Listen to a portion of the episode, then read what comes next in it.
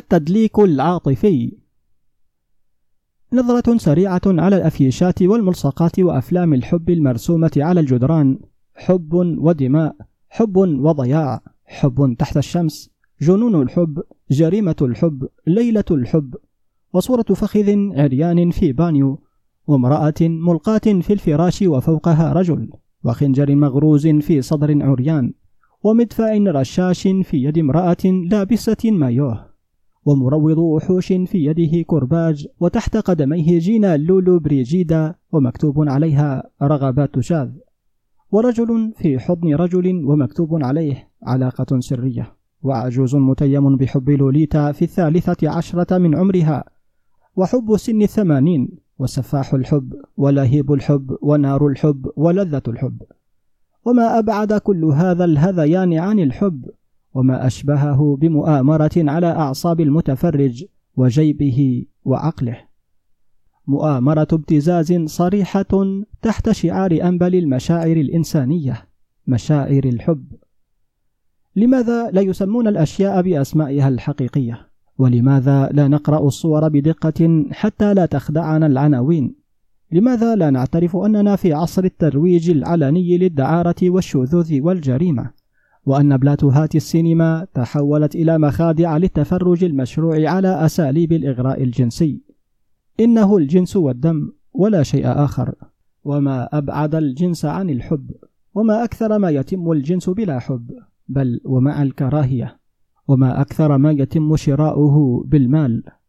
إن الجنس والحب لم يكونا أبدا توأمين. والحب الحقيقي هو قطعا شيء آخر.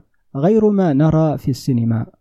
إنه في ذلك الحنان الذي رأيناه بين آبائنا وأمهاتنا وتلك المودة والرحمة اللتان تؤلفان بين قلب الرجل وقلب المرأة وتصنعان تحالفا هادئا على عمل الخير وعشرة ناعمة خالية من هذه التشنجات الدرامية التي نراها مدسوسة علينا في التلفزيون والسينما. هذه المآسي المفتعلة والمواجع المزيفة والأنات الجنسية والرعشات المخبولة هي بضاعة التجار وسلعة المنتجين اليهود يدسونها لنا مع الأفيون والهيروين والحشيش والماريجوانا وعقار ال LSD. إنها جزء من عملية واسعة لتخدير العالم تمهيدا للسطو عليه. وشركات التلفزيون والإذاعة والإسطوانات ودور النشر والمجلات تسابقت في نشر هذه الحمى أحيانا بقصد وأحيانا بغفلة ودون وعي كما يحدث في بلادنا. وانتشرت الأغاني التي تقوم بهذا النوع من التدليك العاطفي أمثال من سحر عيونك ياه وتنطقها المطربة من سحر عيونك ياح. وتعال يلا يلا تعال يلا يلا وفي غمضة عين. وننام على حب ونقوم على حب.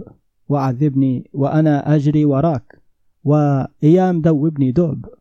وهي أغاني لا تختلف كثيرا عن أغنية كريستين التي تصرخ فيها كريستين بصوت هامس أجش فيه فحيح. أوه يا حبيبي مرة أخرى أرجوك. ثم نسمع في ألمانيا عن الهر يواخيم ديرسين صاحب مجلة سانكت باولي تسايتونغ. وكيف أنه أنشأ حزبا في هامبورغ أسماه حزب الحب. وشعار الحزب هو الحرية الجنسية للجميع.